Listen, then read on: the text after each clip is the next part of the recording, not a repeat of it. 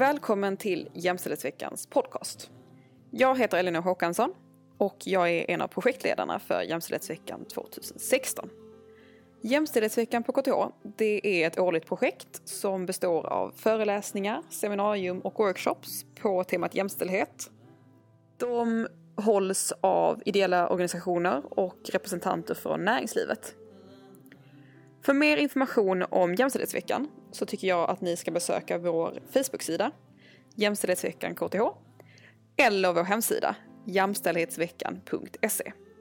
Där kommer ni hitta schemat för veckan som i år är 22 till 26 februari och länkar till anmälningsformulären. Det här är alltså det första avsnittet någonsin av Jämställdhetsveckans podcast.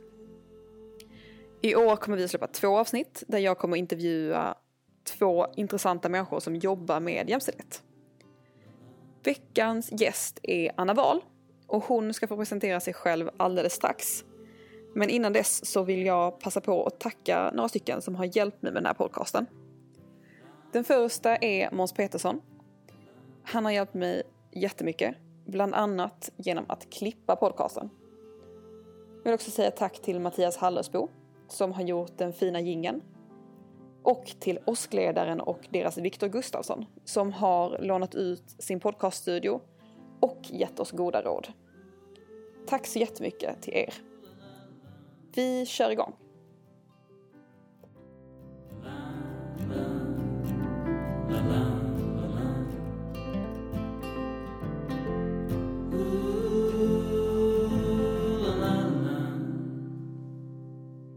Hej Anna Wahl. Hej. Och välkommen till Jämställdhetsveckans podcast. Tack. Eh, ska vi se, jag tänkte att du ska få börja med att presentera dig själv lite. Mm. Ja, jag heter Anna Wahl. Jag är professor här på KTH, på Indec. Och eh, min professur är i genus, organisation och ledning. Eh, jag är, som man brukar säga då, i botten företagsekonom. Och eh, utbildad på Handelshögskolan här i Stockholm och gjorde även min forskarutbildning där. Och eh, byggde upp min forskargrupp efter eh, disputation också. Så jag var tio år drygt på Handels och byggde upp en forskargrupp kring organisation och kön. 2005 flyttade vi hit till KTH. Så nu har vi varit här ganska länge. Fast det fortfarande känns nytt ibland. Och eh, man kan säga att eh, Eh, forskningsområdet, ja det är ju det vi ska prata om idag. Det handlar ju om egentligen vad, vad, betyder kön i organisationer? Och organisationer kan ju vara väldigt mycket. Det är ju överhuvudtaget när människor liksom beslutar sig för att göra någonting tillsammans istället för att man gör det var och en för sig. Så det kan ju vara olika typer av organisationer. Så att teoribildningen är ju liksom väldigt generell på ett sätt. Men jag, jag har ju gjort mycket forskning själv som handlar om Eh, privat näringsliv och eh, det var väl delvis en påverkan från Handels. Man kan ju säga också här på KTH mycket kring industriella organisationer, tekniktunga organisationer.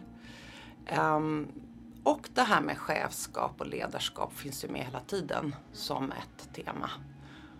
Och sen finns det ju ett annat tema som är naturligtvis väldigt kopplat till det här med förändring och förändringsarbete. Och då kan man ju säga att feministisk forskning eller genusforskning är ju väldigt uh, fokuserad också på att bidra till förändring på olika sätt och vis. Att man liksom inte bara beskriver olika fenomen och orättvisor utan också uh, funderar på hur den här kunskapen kan komma till användning för förändring. Så det är ju en grundtanke eller som en drivkraft hos mig. Men det andra är ju också att själva organisationsforskningen i sig handlar ganska mycket om förändringsarbete. Det vill säga teorier kring vad är förändring, hur kan man åstadkomma det, vad finns det för metoder? Och i mitt fall då så är det ju eh, ganska mycket just kring hur kan man öka det här som vi kallar jämställdhet i organisationer eller vad händer då och så. Så det är ju också någonting som jag forskar om jag har ju läst på lite om dig inför den här podcasten. Och då har jag uppfattat det som att du var ganska mycket av en pionjär inom det här området. Kan du eh, berätta lite om det?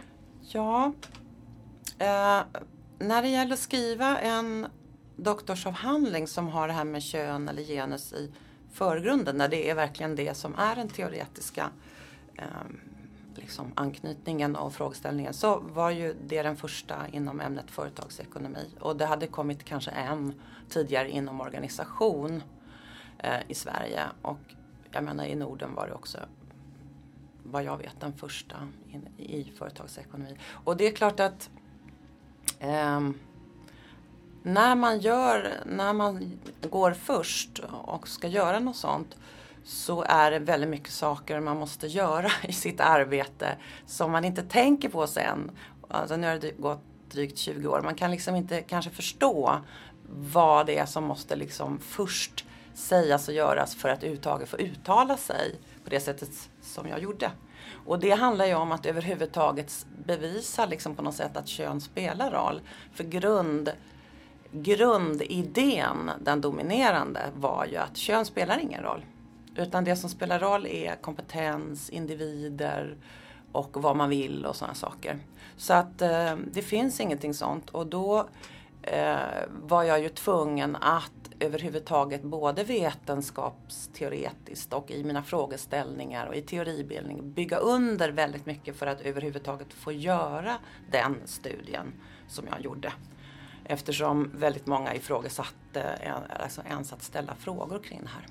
Men eh, vad var det som gjorde då? Vad var det för samhällsströmningar och, och samman, sammanträffanden som gjorde att just du och just då kunde få eh, starta upp det här arbetet? Alltså det här forskningsområdet kallades ju då inte genusforskning utan kvinnoforskning och var ju en internationell strömning. Alltså det började ta fart. Um, hade väl sin eh, grund någonstans i den andra vågens kvinnorörelse i slutet på 60-talet men alltså under 70-talet så börjar ju kvinnorna öka sin andel på universiteten, om vi nu talar om västvärlden i alla fall, liksom hur det ser ut. Så, så börjar kvinnorna komma in, blir fler och fler. Och sen efter ett tag börjar det också bli så att kvinnor börjar komma, förstå att jaha, det finns forskning och det börjar bli fler och fler där också. Samtidigt sker då de här eh, alltså, ganska starka uppsvinget för feminism och feministiska tankar och så i samhället. Och det är ju i vissa fall samma personer som då befinner sig plötsligt på arenan universitet eh, och samtidigt eh, omfattas av de här idéerna. Och det man plötsligt upptäcker är ju att vetenskapen är ju en otroligt viktig arena för makt. Alltså i forskning och i vetenskap, där beskriver man hur världen ser ut och varför den ser ut som den gör och vad som är viktigt och vad som är oviktigt. Man, alltså det är en otroligt, man, man, man skriver historia, man, man, man gör, alltså plötsligt så går det ju upp för en att att maktarenor är ju inte bara där ute i politiken till exempel, i politiska partier eller vem som är, eller i, i arbetslivet. Utan vetenskapen är en otroligt viktig arena för att där, där är vi liksom inskrivna som människor. Där är kvinnor inskrivna som det andra könet eller är osynliggjorda. Och det var ju ett sånt där begrepp man liksom använde väldigt mycket då. Att vi måste förstå på vilket sätt kvinnor är osynliggjorda i forskningen. För då kommer vi förstå mycket mer varför det blir sådana effekter i samhället. För finns man inte med i forskningen så finns man liksom inte riktigt med. Man har ingen historia, man har ingen nutid, man har ingen framtid heller. Utan vi tror väl bara att nej men kvinnor har väl inte gjort någonting. Alltså de har inte forskat, de har inte gjort konst, de har inte så här. Och så börjar man liksom förstå att nej men så är det naturligtvis inte. Men det som kvinnor har gjort och är och vad kvinnor tänker och så, det har inte dokumenterats. Det har inte traderats, det har inte förts vidare, förts ut. Och det blir en sån otrolig insikt i att den här sfären har fått vara liksom i fred, men den är väldigt, väldigt central också för hela vår förståelse av oss själva som människor och vad vi liksom gör på den här jorden. Eh, det här med att få in den här forskningen i undervisningen. Mm. Är det någonting som du jobbar med på KTH nu?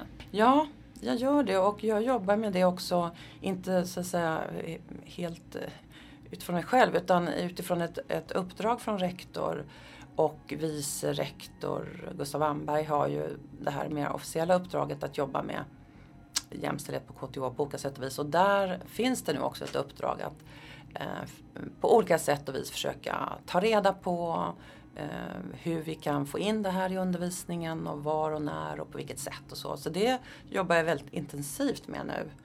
Eh, så att det handlar ju om att hitta eh, ingångar, hitta de som vill göra det, hitta sätt att göra det på, på ett så att det blir på ett bra sätt. För att det är klart att på ett sätt, de här kunskaperna behövs på flera sätt i relation till studenterna. Dels handlar det ju om själva studentmiljön, studentkulturen, sånt som mottagningar, sånt som hur man förhåller sig uttag till varandra. Sen handlar det om pedagogik, alltså hur för lärarna ut kunskap till studenter? Hur pass medvetna är de om kön, ojämställdhet, jämställdhet eh, i sitt sätt att fördela ordet, eh, initiera grupparbeten, göra bedömningar. Alltså det finns ju en hel massa frågor där. Sen är det den tredje dimensionen, den som jag kanske mest jobbar med själv. Det är ju hur får vi in innehållsmässigt den här kunskapen i kurserna. Liksom jag skulle ju önska att ingen student gick ut från KTH utan att ha liksom ett hum om i alla fall. Vad är ojämställdhet, jämställdhet? Vad, vad, hur, vad är ett genusperspektiv? Hur ser det ut i organisationer? Vad kan man göra om man kommer och hamnar som projektledare eller chef eller någonting någonstans ska leda en grupp? Hur kan man själv försöka medverka till att arbeta mer jämställt och så? Det tycker jag ju alla studenter ska ha med sig härifrån. Och att man inte ska behöva upptäcka det själv när man kommer ut eller liksom behöva leta någon annanstans. Så det är ju det som jag försöker jobba med nu. Det är en ganska lång väg att gå men det är i alla fall en idé. Är det också visionen för KTHs jämställdhetsarbete? Finns det en tydlig vision hos KTH vad man vill åstadkomma? Ja, just i det här uppdraget så tycker jag att det finns det. Att här finns de här tre delarna. Sen är inte det säkert att alla omfattas av det eller har sett eller så men det är så som jag tillsammans med Gustav Wernberg jobbar med frågan nu när vi är ute och pratar med de som eventuellt kan ta tag i de här liksom uppgifterna. Programansvariga och andra grundutbildningsansvariga och sådana som jobbar med utbildning och undervisning och så. Är det, hur mottas det av de här personerna? Jo men alltså det, det är naturligtvis varierat men många vill säkert göra någonting men man vet faktiskt inte riktigt vad man ska göra. Man förstår inte problemet. Man har inte verktygen. Och man vill väl ofta att någonting ska vara väldigt lätt och gå fort. Och tyvärr är det så att just den här typen av kunskaper och insikter och man ska jobba med det i undervisningen så är inte så himla lätt och går inte så himla fort. Så att det finns ingen riktig sån här quick fix. Så att det, att det, där, att det handlar väldigt mycket om att bli mer medveten och kunnig själv som lärare för att sen kunna också jobba med det gentemot studenterna. Det är ju ett ganska stort arbete. Så att det, det ska man ju också ta på allvar. Det är ju bra om man tänker så att det här är någonting som är lite svårt. Men sen måste man ju vilja i så fall göra någonting åt det och se också naturligtvis varför är det här viktigt. Och det är ju också någonting jag, vi måste prata med lärare och andra på KTH om. Det är inte alls alla som ser liksom, vad är argumentet bakom det här? Varför ska vi göra det här? Håller inte vi på med teknik? Liksom, är det inte det viktiga att studenterna bara kan det de liksom just studerar, någon slags ämne. Så att där är det ju ganska mycket att vi måste förklara också eller ja, tala för att oavsett vad man utbildar sig till här som ingenjör eller arkitekt så, att, så kommer man ju jobba med människor man kommer jobba i organisationer, det kan vara stora eller små. Men man, det är väldigt få som bara kommer jobba med någon maskin hela livet utan att det har någonting med människor att göra runt omkring eller i förhållande till sig själv. Så att det är ju den dimensionen som är det. Det är ju där de här sakerna kommer in. Och och eh, det kan handla om hur man ser på sig själv och hur man kan jobba och så. Men också faktiskt om man nu, vilket många blir som går på KTH, blir kanske chefer hur jobbar man med sin grupp? Hur jobbar man med sin... Alltså hur, hur, man har faktiskt den här frågan på sitt bord som chef.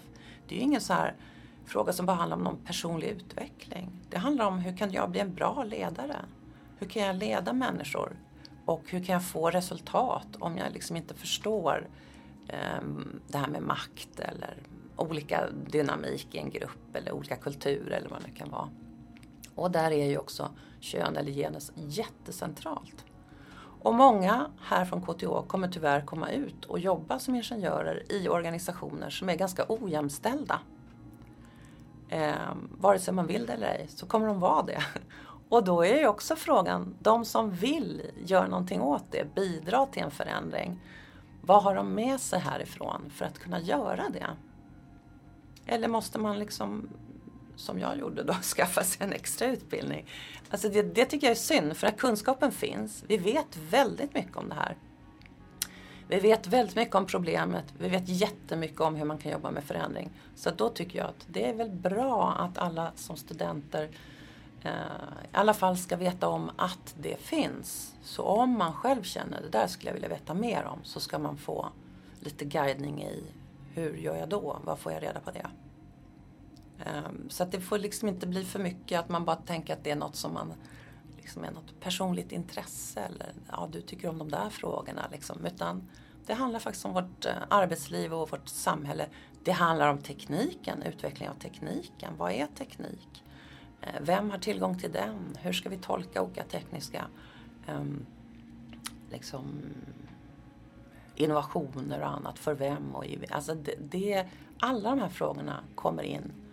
Eh, ett, ett genusperspektiv säger någonting och kan göra någonting. Och då kan vi sen ta emot de där kunskaperna på olika sätt och vis, använda dem på olika sätt och vis, men i alla fall få tillgång till dem. Eh, vi ska gå vidare lite till ditt forskningsområde. Mm. Eh, jämställdhet i organisationer. Och då tänker jag att vi börjar på en ganska basic nivå. Eh, och du kanske kan berätta lite om hur bristen på jämställdhet liksom yttrar sig inom organisationer. Mm. Alltså hur kan man se att näringslivet inte är jämställt? Ja, eh, och återigen så kan man, så vill jag ju påpekat det där med vad som är jämställt kan ju i vissa olika sammanhang definieras på olika sätt och vis. Så det, det är ju inte, men, men eh, den officiella idén är väl att man ska ha lika rättigheter och skyldigheter och möjlighet att påverka sitt liv och möjlighet att försörja sig och sina barn och sådana saker. Alltså det finns ju vissa grundläggande idéer om jämställda och villkor och det, det är ju det vi i Sverige pratar mycket om, att skapa lika villkor för liksom, sitt liv. Så att i en organisation så tycker jag att där kan man väl hitta ojämställdhet både i det här med eh, struktur, det vill säga antal, det här som jag pratade om när det gäller KTH också. Alltså hur ser det ut på olika typer av hur är kvinnor och män uppdelade på olika positioner, jobb, yrken och så. Men också hur är de här uppdelningarna, vad får de för konsekvenser? Alltså, det är inte bara att man delas upp på olika håll och så tänker man att det är väl okej, de kan göra det här och de kan göra det här. Utan sen måste man titta på, ja vad får det för konsekvenser i livet? Ja, då är det ju ofta så att de, de jobb som män har och de sysslor som män gör värderas högre än det som kvinnor gör. Oavsett om man är liksom inne på samma jobb eller om man är inom olika sektorer eller om man är inom olika företag och så vidare. Så att det är ju så att säga, konsekvenserna av de här uppdelningarna som man behöver titta på för att se om det är ojämställt eller ej. Och det kan ju vara konsekvenser i löner, i inflytande, i möjlighet till utveckling, alltså på många olika sätt. Det kan också vara konsekvenser i hälsa och ohälsa. Eh, så att olika former av uppdelningar är i sig intressant att titta på. Men sen måste man också ställa sig frågan, vad spelar det här för roll sen då? I nästa steg. Eh, men det är klart att det jag tittar på mycket och många tittar på mycket är ju maktfördelningar, alltså den här inflytandefrågan.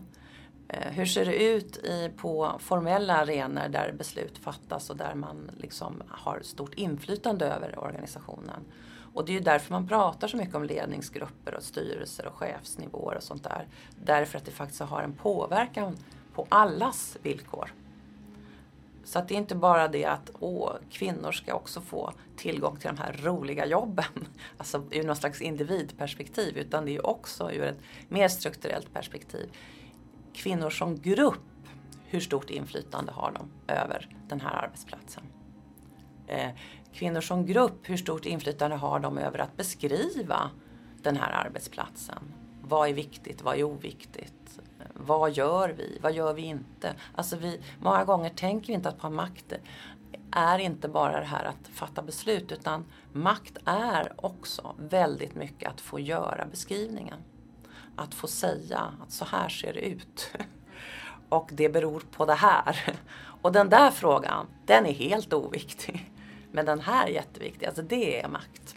Och då behöver man titta på hur ser könsfördelningen ut när det gäller den, typen av sammanhang. Och det kan ju också vara informella maktarenor, det vill säga eh, utanför styrelserum och ledningsgrupper och så. Alltså andra nätverk, projektgrupper, kanske helt informella nätverk som man inte ens riktigt vet om. Där väldigt mycket makt utövas. Eh, så att det är ju, alltså, så att man tittar både på det här med antal fördelningar, konsekvenser av det, men sen mycket på makt. Och sen har vi ju den här kulturella aspekten, alltså hur, normer och värderingar kan man ju säga då. Hur pratar man om män och kvinnor och vilka får prata och vilka får sätta tonen för. Um, alltså, kvinnors problem genom historien har ju ofta varit att det är män som har fått definiera vad kvinnligheten är. Alltså man liksom tror att ja, men det är väl okej att det finns kvinnlighet och manlighet. Ja, men vem får bestämma vad som är kvinnligt? Och problemet för kvinnor har varit att de inte själva har fått bestämma det. Utan de har liksom trängts in i olika idéer om kvinnlighet. Och då kommer vi tillbaks till maktfrågan igen. Så att det är ju alltid tillgången över att få göra de där definitionerna eller gränsdragningarna eller värderingsskillnaderna eller vad det är. Men det är klart att det är många vanliga, på vanliga arbetsplatser i Sverige så ska man ju titta mer på kulturen, alltså hur man beter sig, hur man pratar, hur man, vad man säger, vad man inte säger. Vilka som får säga något, vilka man lyssnar på, vilka man inte lyssnar på. Alltså, det är jättemycket saker som man inte kan kartlägga med statistik på samma sätt som om vi börjar räkna personer. Liksom. Utan där behöver man ju vistas i en organisation. Man behöver intervjua människor. Man behöver intervjua ofta ganska länge för att komma under liksom, de här vanliga, vanliga pratet liksom, till att förstå faktiskt hur man tänker kring eh, män och kvinnor. Eller om man nu tittar på den kategorin som jag gör. Och det är den här typen av forskning som du sysslar ja. med mycket? Ja. Vad kan du se för olika vad har man för olika liksom, eh, teorier eller problemformuleringar mellan män och kvinnor och mellan olika åldersgrupper och sådär? Eh, där kan man säga att det är jätteintressant att vi ändå kan se att tolkningarna för 20-25 år sedan var ju ofta väldigt mycket mer kopplade till föreställningar om liksom könsskillnader och att kvinnor hade liksom problem för att de inte var tillräckligt utbildade, tillräckligt självförtroende eller inte förstod hur man skulle agera. Och liksom... Var det uppfattningen även hos kvinnorna själva? Ja, alltså lite grann. Även om kvinnorna var mer skeptiska till det här så kan man säga att den var ju, var ju speciellt omhuldat av män manliga chefer. Men även kvinnliga chefer kunde säga det, men de sa ju det aldrig om sig själva utan de sa ju det om de där andra. De som inte lyckades. För att de kvinnor som fanns på de här positionerna, de, de var ju oftast väldigt könsneutrala. Och deras överlevnad var ju att säga att kön spelar ingen roll. Är man bara så här liksom kompetent och stark och inte bryr sig liksom om det där tjafset med jämställdhet, då klarar man sig. Se på mig.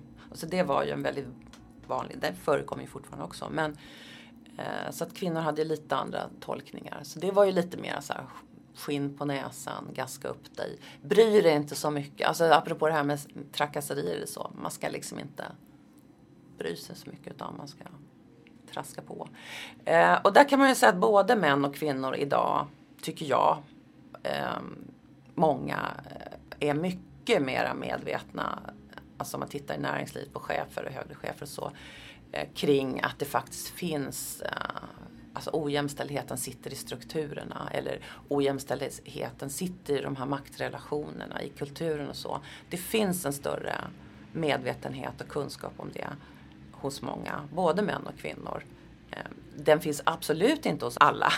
Vi kan liksom gå in eh, på nästan vilken arbetsplats som helst och fortfarande få höra om kvinnors biologiska hinder eller något sånt där. Men väldigt många fler omfattas av en sån här förståelse av att det finns de här liksom strukturella och maktmässiga förklaringarna som inte är på individnivå. Och de återskapas på olika sätt och vis. Och om vi ska, om vi ska åstadkomma en förändring så måste vi jobba med dem. Så det tycker jag ändå är lite hoppfullt att den här kunskapen har liksom sipprat ut, inte sipprat ut för vi har verkligen jobbat väldigt hårt med att få ut den. Den har liksom inte sipprat ut självklart, själv, av sig själv. Men alla de här utbildningarna, alla de här böckerna, allt det här som har liksom pratats om. Alla, alltså på något sätt så påverkar den eh, det man kallar för diskursen, alltså det vill säga hur man tänker och hur man pratar om ett fenomen i en viss kontext. Och där tycker jag att det liksom ändå har hänt någonting. Ja, det kan man ju känna lite i politiken också, att den här mm. frågan har fått ja. någon roll. Liksom. Men den senaste rapporten som du har skrivit eh, mm. för Delegationen för jämställdhet i arbetslivet, mm. som kom ut år 2013, ehm, den heter ju Ökad medvetenhet men långsam förändring. Vill du prata lite om det? Vad anspelar den här titeln på? Det där handlar ju om en, en, utred, en statlig utredning som tittar just på toppositionerna i svenskt näringsliv, privat sektor, stora bolag. Så att det är ju en väldigt speciell det är en väldigt speciell eh, liksom, fokus i den studien. Och där vill vi väl säga att det, det har ju skett förändringar när det gäller ledningsgrupper och styrelser i Sverige på 20 år. Men förändringarna är inte jättestora. Så att det är därav det här med långsam förändring. Det går väldigt långsamt i relation till allt det arbete som görs och all den politik som bedrivs så att säga, för att åstadkomma en förändring så går det väldigt långsamt. Men det liksom rör sig ju ändå framåt. Och det är ändå vi ville lyfta fram liksom, som är positivt då och vi, som vi vill lyfta fram i titeln var det här med ökad medvetenhet. Att vi ändå märker att man liksom pratar på ett lite annat sätt idag än vad man gjorde för, för vi gjorde ju en utredning för 20 år sedan än för 10 år sedan. Så att vi kan jämföra. Och eh, där är det ändå fler som idag på något sätt omfattas av en, en, en, kunskap om att det handlar om strukturer och så. Så det är inte bara liksom fel på kvinnor, de gör fel. De ska ha skinn på näsan så kommer det gå bra. Utan man, man förstår liksom att det är någonting annat. Och det, det tycker jag ändå är ett, ett, bra steg. Sen kan man ju fråga sig varför går det så långsamt? Um, Ja, det är uppenbarligen svåra förändringar att åstadkomma. Det, det finns fortfarande mycket okunskap. Det finns också motstånd mot förändring. Alla tycker inte att det här är någonting som måste nödvändigtvis förändras och så. Så att det är en ganska komplex bild varför det går långsamt. Och om vi tittar på sådana här lite mera, eh, som en del tycker då, radikala förslag som, som ju har kommit och gått i politiken, att, att kvotera till styrelser till exempel, så så är ju motståndet mot det fortfarande väldigt stort i näringslivet. Det är fler som är positiva idag än vad det var för 20 år sedan. Men det är fortfarande väldigt många som tycker att, att det ska man absolut inte göra. Även om man pratar om att åh vad viktigt det är att få in fler kvinnor. Åh vad viktig jämställdhet är. Men den metoden är man ju väldigt kritisk mot. Så det är intressant hur, vad, vad det beror på. Vad är det man är så rädd för? Så att säga. Hur ställer du dig till kvotering till styrelser och ledningsgrupper? Alltså jag tycker ju så att kvotering är bara som en, en metod eh, bland många metoder. Den kommer aldrig kunna ersätta allt det här eh, envetna, långsamma arbete som handlar om öka medvetenhet, påverka kulturen, eh, öka kunskapsnivån. Alltså det måste ändå göras. Men det, det kvotering gör är ju att snabba på lite grann det här med strukturen. Alltså antalen, fördelningarna. Och det ser jag liksom inga problem med. Jag är inte ett dugg orolig för att det inte skulle finnas tillräckligt många kompetenta kvinnor för att fylla de där få platserna. Jag menar, har vi några hundra kompetenta kvinnor i Sverige? Ja, det har vi. Alltså jag blir ingen orolig av det, som många andra verkar bli. Men, men jag tror inte heller liksom att man ska tro att kvotering är liksom lösningen med stort L och därmed så har man gjort allt som man kan göra. Utan jag tror allt det här andra arbetet måste göras ändå. Eh, det som handlar mer om liksom hur man reflekterar kring hur, hur vad man, värderingar, normer och sånt.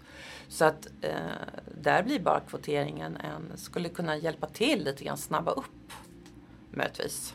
Samtidigt som vi också vet att det väcker motstånd så att på vissa håll så skulle det snarare kanske då elda på motståndet. Och så. Men, men jag är inte ett dugg orolig eh, som ju en del verkar vara över att det liksom skulle gå käpprakt åt skogen och Sverige skulle gå under. Utan det tror jag skulle gå alldeles utmärkt. Men förmodligen skulle kompetensen öka i, i styrelserna. Um, men um, som sagt, det är, det är liksom inte bara det det handlar om. Det känns som att det finns ganska mycket missuppfattningar om vad kvotering är. Ja. Alltså att man, man tänker sig att man skulle ta vilken som kvinna helst. som helst. Ja, bara för att det ska vara en kvinna där. Ja, visst. Kan inte du berätta lite konkret vad, lite mer vad liksom kvotering kan innebära praktiskt? Ja, alltså kvotering det är ju mera alltså, som man har gjort i Norge och så vidare, som man gör i många europeiska länder och många går ju före oss nu. Det är ju mer att man sätter en slags målsättning kring en, en fördelning som oftast ligger någonstans kring 60-40 eller sådär. Eh, väldigt få sätter ju 50-50 men alltså det finns några slags fördelningar mellan män och kvinnor och då ska man liksom uppnå det. Eh, det innebär inte att man sänker kraven på kompetens eller att man säger att eh, liksom, det är bara kön som spelar roll eller något sånt utan det ju, handlar ju om att eh, hitta den här kompetensen som man behöver i lite bredare grupperingar. Så man kanske får jobba lite hårdare. Det blir lite mer obekvämt för de som gör det jobbet. Eh, men, men det man har sett är ju kanske också att man därmed kanske får hjälp också ifrågasätta vissa andra normer som kan finnas kring hur en styrelse ska se ut. Vilka typer av erfarenheter man ska ha haft. Måste man ha varit VD? Alltså det finns ju sånt där som också kommer upp. Så kanske man ser plötsligt att nej, men det är ju bättre att bredda kompetensen i en styrelse på flera sätt och därmed så kanske man också kan göra det eh, i en sån här situation. Man ska försöka hitta fler kvinnor än vad man brukar göra. Så då kanske man också börjar ifrågasätta eh, vissa av de kriterier som har funnits tidigare. Och också vilka kompetensområden, vilka erfarenheter man kan ha med sig in i en styrelse och så. Men i grunden så handlar det ju inte om att förändra sina krav på kompetens. Men jag tror att det kan inspirera till att tänka nytt överhuvudtaget. Men om det nu finns kompetenta kvinnor eh, till de här styrelserna och ledningsgrupperna. Mm. Varför hittar man inte dem? Varför sitter inte de redan i styrelser och ledningsgrupper? Ja, det där finns också ganska väl beskrivet i, i forskning. Det, vi, vi använder ju ofta ett begrepp som, heter, som är då homosocialitet, det vill säga det finns en det finns en eh, dynamik som gör att om man har en viss gruppering eller en mansdominans i, i en viss sfär så finns det väldigt starka skäl till att den återskapas eller reproduceras. Eh, utan att man tänker på det. Eh, så att det är inte så att de här männen sitter och tänker att nu ska vi bara hitta män. Utan det handlar mer om vilka känner man till? Vilka har man, vilken typ av kompetens känner man igen? Hur reagerar man? Alltså det är lite grann väldigt mycket av det här som man kallar kompetens eller excellens eller så. Det har man inte alltid definierat i förväg eller uttryckt kriterierna men man liksom känner igen det när man ser det ungefär. Och då kommer man ju känna igen det i de som är oftast ganska lika en själv. Eh, och som man känner sig trygg med, som man förstår vad de säger. Eh, jag menar, talar vi om styrelser i näringsliv så har man ofta kanske kommit från samma skolor. Har liksom liknande nätverk och så vidare. Så att det där med likhet blir väldigt, eh, det blir liksom lättare för att man, det går fortare. Men också man känner sig mer trygg. Och det är klart att i många ledande positioner så har man mycket eh, osäkerhetsfaktorer att hantera. Man har mycket stress att hantera. Och då är det bra att omge sig med sådana som man liksom vet är ungefär som man själv. Eh, och det är inget konstigt med det. Det är liksom inget märkligt utan det är bara det att man måste ju få syn på det där för att också se att det är snarare det som förklarar det här återskapandet än någon slags ren kompetens. Och man behöver då titta närmare på kompetens och vad menar vi egentligen och börja liksom reflektera kring hur det här går till. Sen handlar det ju också mycket om maktsfärer och maktrelationer eftersom det handlar kanske väldigt mycket om att hitta de som är lojala mot en själv, som jobbar liksom eh, Eh, på samma sätt mot samma mål, som man kan lita på att man liksom inte får en kniv i ryggen av eller någonting annat. Alltså det här, hela de, det fin, finns ju väldigt mycket dynamik kring hur man liksom omger sig med sådana som man kan lita på. Så, som inte heller är märkliga på något sätt men man behöver förstå att eh, om man vill bryta det här och tänka på ett annat sätt så måste man också våga ifrågasätta väldigt mycket av det som bara går utav farten. Som är omedvetet. Och det som man kallar kompetens, alltså det, det är väldigt mycket man skyfflar in under det begreppet. Som handlar om väldigt mycket annat än kompetens. Och då behöver man liksom bena upp det och liksom lite kritiskt granska det lite grann och så. Men det tar ju tid och det är jobbigt. Så att liksom, det är klart att man inte gör kanske frivilligt. Va? Och det är därför man har så stark återskapande. Eh, så det krävs ju någonting annat då. Och det är klart att det är det de som talar för lagstiftning och kvotering menar. Att finns den väl på plats, ja då börjar man agera utifrån det istället. Okej, då är det klart att vi måste hitta de här kvinnorna som är sådana som vi tycker ändå fortfarande, fortfarande kanske de kommer vara så lika som möjligt på något sätt. Andra sätt då. Så att eh, det, det, är inte konstigt att det blir som det blir men det går att förklara och går att förstå men det är problematiskt att det, att det så, finns så starka sådana återskapande effekter som många är väldigt omedvetna om. Om vi ska koka ner det här till något slags eh, konstruktivt verktyg, liksom, om man vill bättra på det här. Så uppfattar jag att du säger att man ska eh, utvidga sin syn på den kompetens som behövs och i förväg definiera den kompetens man vill ha och börja leta utanför sina nätverk. Mm. Skulle du säga att det är Det är korrekt? väl en jättebra start, verkligen. Och också kunna kanske fundera kring vad som skulle kunna ge ett bidrag på något sätt som man inte har tänkt på innan. Alltså vad, likhet är ju bra på många sätt och vis men vad skulle kunna, lite olikhet också ge liksom. Det där med olikhet är ju någonting som man stöter på ganska mycket när man pratar jämställdhet i näringslivet. Att man pratar om jämställdhet som någonting som är bra därför att diversifierade grupper eh, levererar bättre resultat. Vad tänker du om det? Ja, det är ju liksom både bra och jätteproblematiskt. För på ett sätt så är det ju så att om vi pratar om mångfald och olika, alltså där att, att man letar på ställen man inte har tänkt, man ifrågasätter sina van, invanda idéer om kompetens. Det är ju bra och kan skapa liksom möjligheter att få in andra perspektiv. Så. Samtidigt om man har en väldigt stark sån olikhetsideologi kring kön eller etnicitet eller vad det nu kan vara. Då, då, är ju, då blir det också ofta grogrund till väldigt stereotypa idéer om olikhet. Det vill säga återigen ungefär det här problemet, så att kvinnors problem i historien har varit att det har varit män som har fått bestämma vad som är kvinnlighet. Inte kvinnorna själva.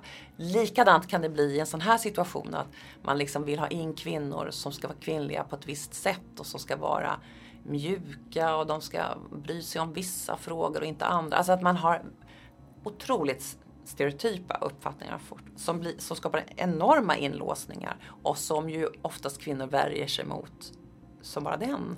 Därför att jag vill väl inte komma in här och passa in i den här lilla platsen som ni har gjort till mig där jag ska sitta och vara kvinnlig på något sätt som jag jag vill vara liksom jag. och det är klart att, så att det finns, det finns det finns alltid anledning att stanna upp när man liksom börjar prata om förändring. Så att man inte stannar för fort utan man måste liksom se att ja, vi ska ta in från fler, vi ska tänka så, vi kan tänka olikhet. Men vi ska inte låsa in olikhet. Vem får definiera olikheten och vad är det vi ska undvika att hamna i? För det är klart att det blir ju oftast fel för väldigt många om man känner sig inträngd i ett hörn och ska vara på ett visst sätt. För att man råkar liksom vara född i en viss kropp. Ja, det är där en fin balans med mm. att belysa um, strukturer och, och ändå kanske inte fastna i dem själv. Liksom. Nej. Finns det något konkret sätt som du kan se att män missgynnas av eh, den ojämställdhet som råder? Jag vet inte om man ska säga missgynnas men, men de, de kan ju eh, vad ska jag säga, verkligen vantrivas. Eh, om man tittar på, mm, vilket jag har gjort, starka homosociala kulturer där, där det är en väldigt stark eh, hierarki mellan män och där det kanske finns en väldigt sexistisk, homofob kultur. Så är det självklart att det är jättemånga män i den kulturen som inte känner sig hemma, inte trivs, inte delar värderingarna. Eh, och känner sig samtidigt eh, låsta av dem. Därför att de inte eh, känner att de kan protestera högt utan att bli bestraffade eh, av den här manliga hierarkin. Det vill säga man definierar ut sig själv direkt om man skulle säga att jag är feminist eller jag tycker inte man ska dra sådana där skämt eller någonting. Alltså, det finns ju, alla vet ju vad det är som gör att man ska säga helt fel sak i fel tillfälle.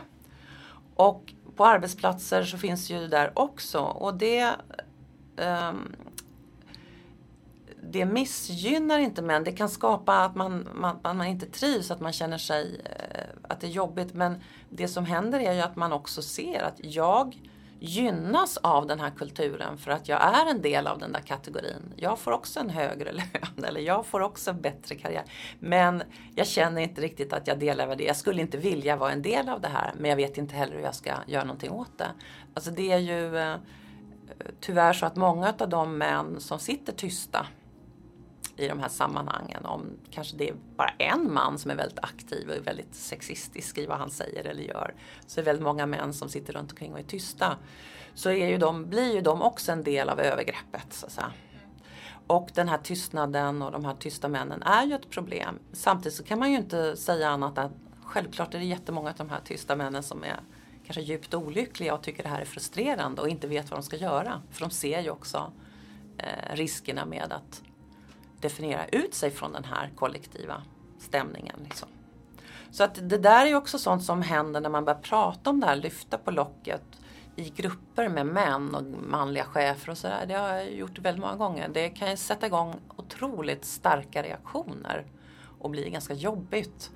Eh, men det är klart att väldigt många män känner ju också att det är liksom, ja, det är ju det här jag är i och som jag verkligen egentligen inte trivs i och inte delar. Men liksom, att man känner sig lite handlingsförlamad av det.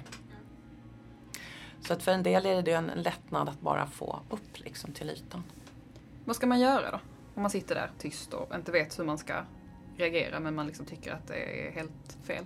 Ja, det gäller ju kanske både män och kvinnor att man är ju väldigt utsatt i en grupp om man ensam ska ta till orda och säga någonting. Man förstår ju direkt hur man kommer bli Eh, bemött och, eller bestraffat. Så, att det är klart att det ibland, det finns ju personer som gör det liksom, och kan klara av det liksom, och det händer någonting. Kanske få med sig en till. Men grundtipset är ju alltid egentligen att försöka hitta allierade. Eh, på något sätt. Försöka se eh, hur kan jag hitta någon som tycker som jag så att vi i alla fall blir två eh, eller tre, alltså, så att vi kan höja den här rösten. Så att det inte blir så himla personligt att det bara drabbar mig. Och det gäller ju, kan gälla både män och kvinnor i den här typen av situation. Att man blir väldigt utsatt om man är den enda som säger någonting.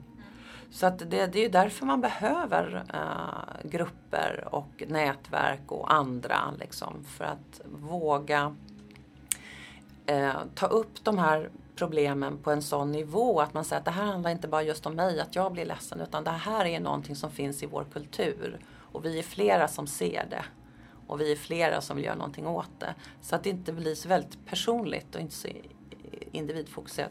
Och det kan ju även vara i relation då till de här som är liksom förövare i den meningen. Att de kanske inte heller ser på vilket sätt det här är en del av kulturen. Och vilket stöd de får från alla de här som är tysta.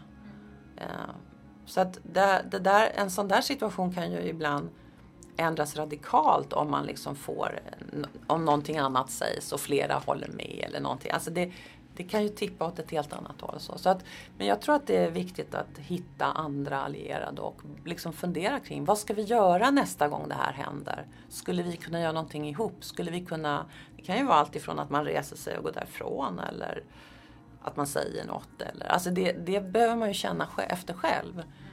Men det är i alla fall oftast lättare än att vara helt ensam. Så det, det, det är nog mitt grundtips ändå. Ni har ju intervjuat flera olika grupper i den här rapporten.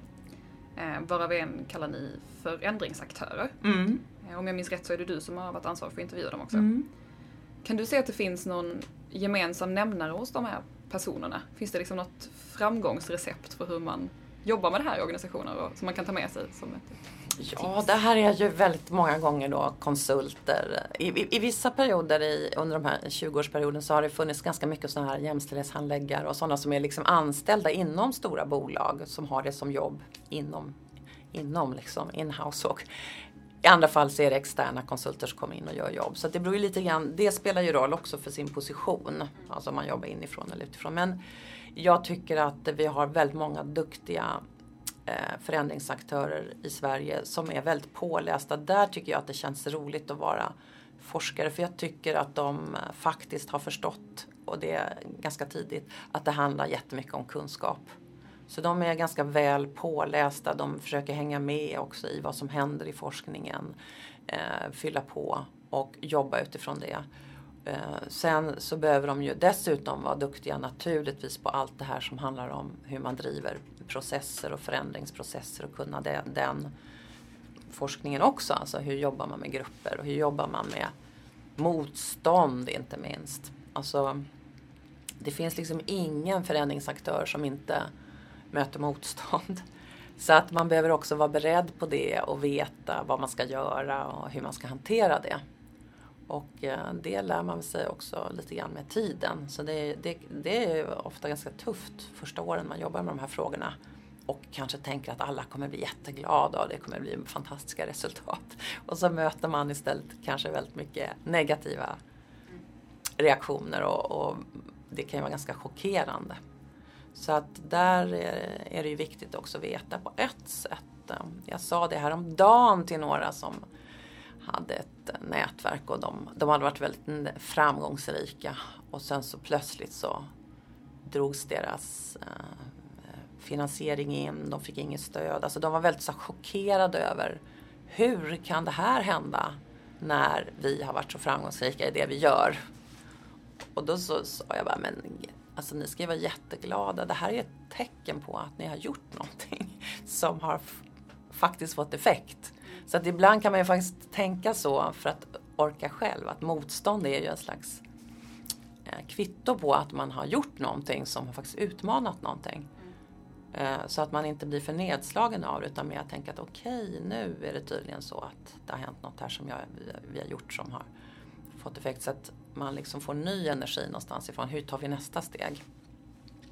Det kan ju vara väldigt skönt att veta att när man stöter på det här motståndet att eh, Många har gjort det innan Många en själv. Många liksom. har gjort det innan man ska vänta sig. Och det tänker jag, eftersom din fråga var vad finns det hos de här förändringsaktörerna som är gemensamt så är det naturligtvis att de vet om det här och vet att de liksom kan hantera det och inte bli för nedslagna av det. Och då behöver man ju också sina egna nätverk, man behöver sina egna eh, sammanhang där man får ny eh, energi och kontakt och så. Alltså återigen, väldigt svårt att jobba med de här frågorna och vara helt ensam. Ingen bra idé skulle jag säga. Utan man behöver liksom ha andra att prata med. En annan sak som jag reagerade på i rapporten, det var hur unga chefer, som är en annan grupp som ni intervjuar, ställer sig till det här. Eh, mm. Och att de inte på samma sätt tycker att det finns ett problem utan att de tänker att det är ehm, gammal tradition och att det mm. kommer att lösa sig själv med tiden. Mm. Ehm.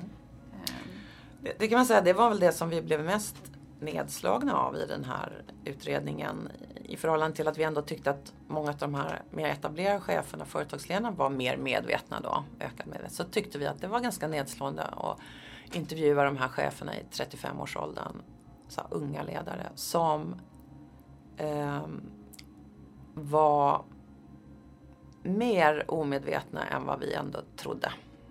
Och på det sättet att man liksom tyckte att på ett sätt visste man ju, man kunde ju prata om jämställdhet så man visste vad man skulle säga. Det var inte det. Det var ingen överraskning så. Men men man trodde ändå på något sätt att det där problemet med ojämställdhet, det hade man redan, det, det liksom var förbi. Och man var väldigt starkt förankrad i en extrem så här individualistisk idé om jämställdhet. Att det är liksom upp till dig och här gäller det att göra. Liksom. De var inte alls lika eh, hade inte alls lika lätt för att se det här strukturella, kulturella. Och det är ju inte, inte för att de kanske inte kunde det, men i deras position var det svårare. Det får man ju också se ur ett slags maktperspektiv att de var mycket mer i en position där de skulle vara göra karriär och vilja liksom vara till lags och göra rätt och inte vara för eh, bråkiga. Eh, Medan de här företagsledarna är redan på högre positioner kanske kan också kosta på sig en större medvetenhet. Ta in det här. Det är en tolkning i alla fall. Men tyvärr tycker jag att det var um, alltså, lite mer eh, problematiskt än vad vi hade väntat oss. Och det är ju återigen en signal till KTH och till alla andra universitet. Så, eh, jätteviktigt att få in det här i utbildningen. Så att man inte ska vara omedveten i alla fall på de här grundgrejerna, tycker jag. Så att ehm, det, det gav liksom ytterligare en impuls att tänka att det här är väldigt viktigt. Och tror man idag att det där är liksom ett passerat stadium, att det inte finns liksom ojämställdhet i Sverige, vi, liksom Sverige är helt jämställt, så då, då blir det ju väldigt jobbigt att komma ut och jobba. Och sen så i alla fall för de här unga kvinnliga cheferna, de, de hade ju alla de här erfarenheterna av ojämställdhet men på något sätt blev det ju det här klassiska att de la det på sig själva på individnivå. Det är ju fruktansvärt jobbigt. Att det är jag som inte har, alltså då blir jämställdhet ytterligare en prestation. Alltså först ska man vara liksom jättekompetent och så ska man ha en perfekt familj och så ska man ha fina barn och så ska man ha tjäna bra pengar och sen ska man vara jämställd också. Alltså det blir ytterligare någon slags individgrej liksom. Och är jag inte det då är det jättepinsamt för det borde jag ju vara. Och då tycker jag det, då blir ju det en belastning. Så att jag skulle verkligen vilja liksom vilja medverka till att fler kvinnor som känner sig så pressade av att vara så perfekta eh, i allting och inklusive vara jämställda måste liksom faktiskt se att det är inte du som ska göra det här eller vara det här utan du måste se det mera liksom vad är jag i för sammanhang, hur ser villkoren ut? Vad finns det för strukturer och möjligheter? Och i vissa situationer så du kan vara hur duktig som helst, du kommer ha fall inte lyckas för det finns inte de förutsättningarna. Och det finns ingen liksom, mening med att belasta sig själv med det. Eh, det, det är oerhört eh, betungande och tror jag ytterligare en stressfaktor som är helt förödande. För att alla de här eh, unga kvinnorna kommer Eh, som man säger bränna ut sig om det här blir jämställdhet blir ytterligare en sak som de bara ska uppnå på individnivå utan att ha sett, alltså utan att ha den här medvetenheten kring hur ser villkoren ut. Så blir det eh, jättejobbigt och upplevde ju inte alls samma stress över det hos de unga manliga ledarna. De var ju mycket mera laid back så att säga kunde ta det lite lugnt och tyckte ju inte att det här med att de skulle liksom uppnå jämställdhet utan det var, det var en väldigt tydlig skillnad där i uh, hur de resonerade kring det. Traditionellt sett så har man ju pratat mycket om att um, ojämställdheten i, i arbetslivet har berott på uh, men individuella val och um, att kvinnor kanske vill vara hemma med familjen mm. på ett annat sätt än vad män vill och män vill ha de här mm. chefsjobben. Mm mer än vad kvinnor vill. Mm. Eh, och det känner jag väl att man kanske har kommit ifrån lite. Mm. Eh, men hur tänker du om det? Vad, hur såg de här unga cheferna på det? Ja, ja och nej. Det var ju liksom, de kanske inte skulle säga på det sättet att man väljer eh, om man vill jobba eller ej eller bli chef eller ej. Men fortfarande i situationer när, när det var ganska uppenbart att villkoren var olika så la man det på någon slags individnivå. Eh, alltså till exempel kunde de här unga männen ju säga att ja det är helt jämställt här, här, jämställt här där jag jobbar men ja det är klart att det som är skillnad är att de, kvinnorna tar ut längre föräldraledighet så det är ju väldigt negativt för karriären sa de. Det är ju verkligen. Men, men i övrigt är det helt jämställt. och för mig är det en helt absurd sak att säga.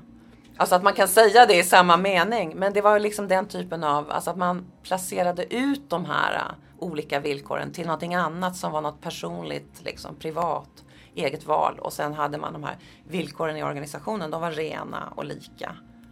Och så, så allt annat som liksom stack ut var någonting annat som var på individnivå. Och så tycker inte jag att man kan resonera. Nej. Anledningen till att jag reagerade på det var för att jag känner igen den där jargongen ganska mycket från min, eh, min tid på KTH här. Liksom, med mina studiekamrater tänker ändå att vi är jämställda i den här generationen. Mm. Um, och jag tycker att det kan handla ganska mycket om sin ovilja, eller ens ovilja att se sin egen roll i de här Mm. strukturerna. Mm. För det kan jag känna själv, att det är... Eh, jag brinner ju för jämställdhetsfrågan och har jobbat mycket med den. Ehm, men när man ska ta ner det på sin egen, liksom, till sig själv och inse att vad jag än gör så kommer jag drabbas av de här strukturerna. Då blir det plötsligt väldigt jobbigt Mm. På ett annat sätt. Mm. Alltså att man är medveten om dem gör ju inte att de försvinner. Nej. Det är ju det liksom att man kan känna så här, va? Hur kan jag råka ut för det här? Jag som vet om allt det här. Ja, det spelar ingen roll. Jag kommer ju också råka, alltså det händer ju mig hela tiden också. Eh, så att jag tror att det är väldigt viktigt att inte tänka att jämställdhet är en personlig egenskap eller en kompetens eller någonting utan ojämställdhet det finns i sammanhanget, i villkoren, i samhället, i arbetslivet. Det finns omkring oss. Det är liksom också som luften vi andas. Så vi kan inte vara jämställda som liksom personer, individer, utan ojämställdheten är den, en del av det vi, de sammanhang vi är i. Och då vänder man helt på perspektivet så att det liksom blir inte bara upp till dig att vara jämställd utan det är allas ansvar att vara medvetna om den ojämställdhet som finns. Och sen kan vi utifrån den, på olika, från, utifrån olika positioner som män och kvinnor, ändå försöka göra någonting åt det. Och det är ju inte bara kvinnornas ansvar. Utan det är ju allas ansvar. Om man, om man delar de värderingarna som man säger att man gör. Att man säger att man är för jämställdhet. Alltså alla i Sverige säger att de är för jämställdhet. Men vad innebär det? Vad, liksom, vad, vad gör det? Vad, vad ställer det för krav på en? Det är ju nästa, det är ju den svåra frågan. Vad tror du om jämställdhetsarbetet nu eh, framöver? Vad kommer hända i framtiden?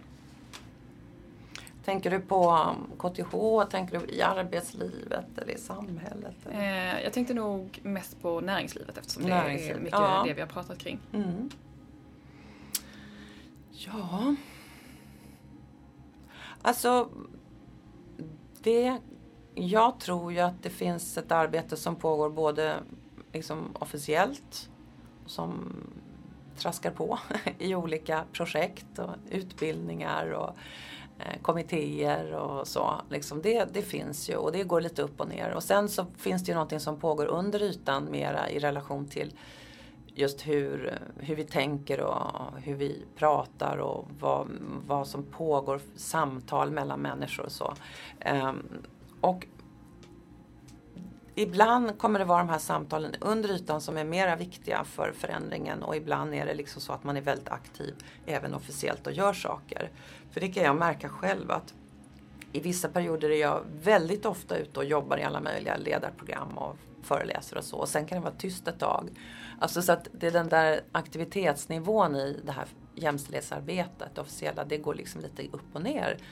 Men det går, plötsligt så är det någon bransch som vaknar till och så börjar någon göra något och så börjar jättemånga göra något. Eller plötsligt, man märker liksom att det är olika, inom olika sektorer så blir det väl liksom mer eller mindre aktivitet.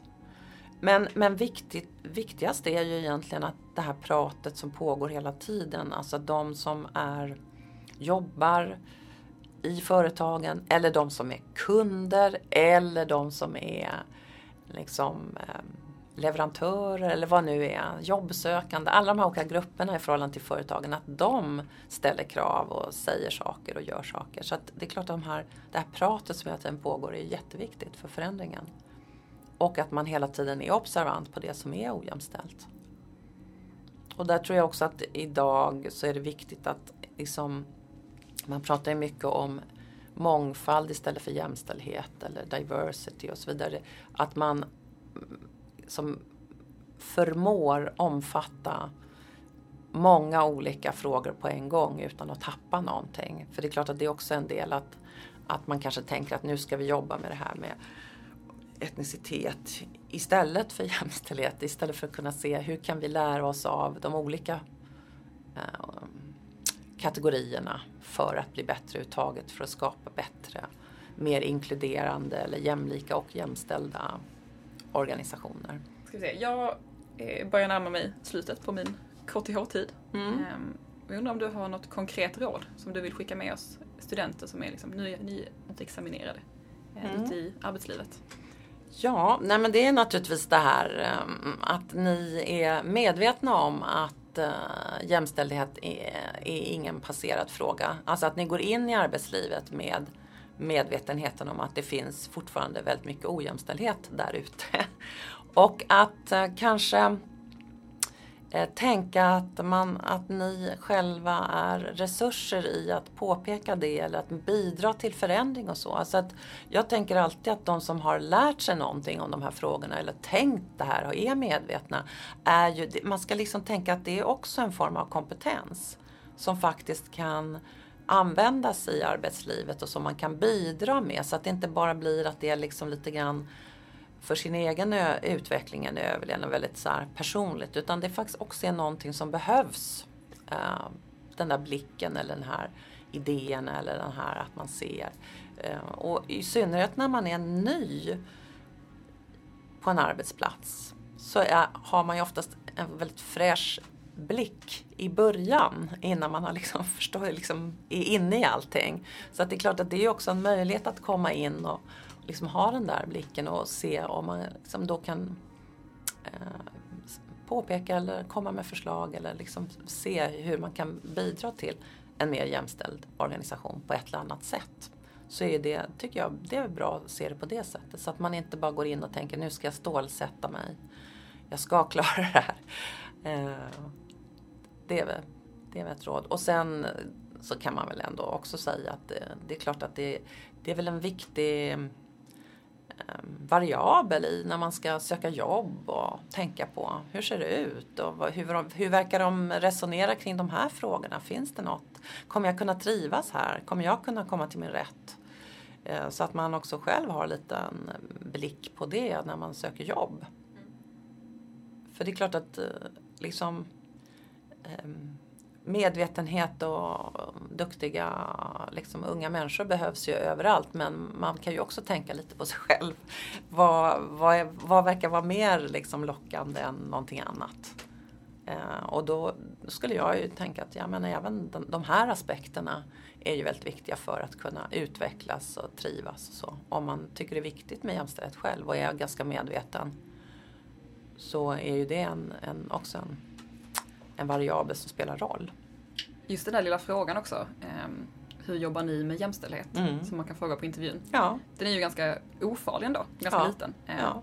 Men jag tänker att om många, många av oss studenter ställer den när vi Mm. kommer ut och Mm. liksom är eftertraktade av näringslivet så sätter det ganska mycket press på, på de här organisationerna att faktiskt göra någonting. Så, det, det, Så det är lite sån vardagsaktivism. Ja, det är, lite, det är en liten vardagsaktivism. Och skulle de då reagera fruktansvärt negativt, ja då säger ju det någonting också.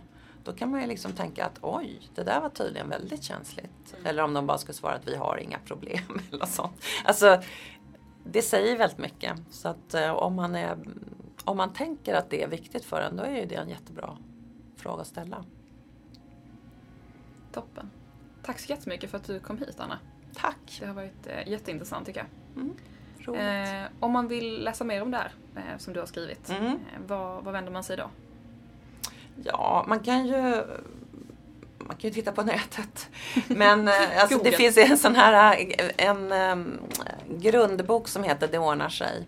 Teorier om organisation och kön som har kommit ut i olika omgångar och vi ska jobba om den nu igen faktiskt. Men det är ju en sån här grundbok i organisation och kön. Så att den tror jag alla kan ha nytta av om man liksom vill veta lite mer. Och den tar ju inte bara upp det som eh, jag har forskat om utan forskningsområdet i stort. Så det är en riktigt bra grundbok. Eh, men om man liksom mera så här tänker så här, hur ser det ut i industrin där jag kanske kommer hamna? Då finns det en bok som heter Män har varit här längst som jag skrivit tillsammans med Sofie Linghag som kom 2013 tror jag. Um, den är en, mer ett case, liksom en sån här svensk industriorganisation där, där vi intervjuar olika grupper, kvinnor och män. Och eh, jag tänker den kan också vara ganska bra tror jag att läsa innan man går ut i arbetslivet och ser hur det faktiskt kan vara i Sverige nu. Mm. Okej, okay. mm. dagens lästips. Hur, hur ligger det till på KTH med kurser inom ämnet jämställdhet? Ja, jag har faktiskt precis inrättat en ny kurs som jag verkligen hoppas att många kommer välja som heter, som jag inte ens kommer riktigt ihåg vad den heter, ME 1037 tror jag. Som är genus och jämställdhet i teknikyrken som ska vara liksom möjlig att välja i de första tre åren. Eh, så det är mer grundkurs. Och eh, den kommer gå första gången i höst 2016, andra perioden och vara öppen för alla. Eh, så den kan man gärna kolla in. Och sen har jag ju en kurs på masternivå som går eh, ME 2075 heter den som är på engelska. Eh, som går på våren eh, som man också kan välja eh, liksom lite senare i utbildningen. Sen har ju Charlotte Holgersson också en kurs som jag faktiskt inte riktigt vet vad den heter men som har ju i första hand riktat sig till sådana som jobbar i sektionerna som gick förra våren och som går nu igen som är väldigt um, projektinriktad. Uh, som man kan välja. Så det är de tre kurser jag tänker i första hand på i alla fall som finns. Mm. Perfekt. Nu vet ni vad ni ska göra med era valfria poäng. Ja. Tack så mycket. Tack.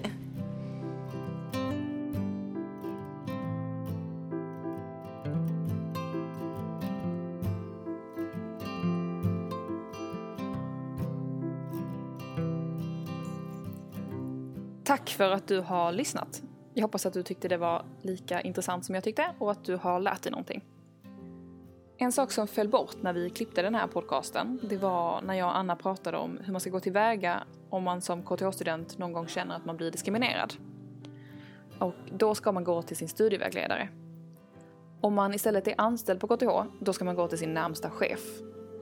Det är jätteviktigt att komma ihåg att det här inte är ett privat problem eller en privat fråga, utan det ska finnas verktyg i organisationen för att ta hand om det här. Eh, för namnen på kurserna så var Anna väldigt nära på den första, ME 1037. Den heter Genus och jämställdhet i arbetslivet i teknikyrken. Och den kan man alltså söka redan på grundnivå i sin utbildning. Eh, masterkursen ME 2075 heter Ledarskap och makt i industriella organisationer, genusperspektiver och aspekter på mångfald. Eh, kursen som Charlotte Holgersson håller för sektionsaktiva heter MH 1023 Praktiskt jämställdhets och mångfaldsarbete i vetenskapliga, tekniska och industriella miljöer. Det har varit jättekul att ni har lyssnat. Vi hörs nästa vecka. Ha det bra till dess.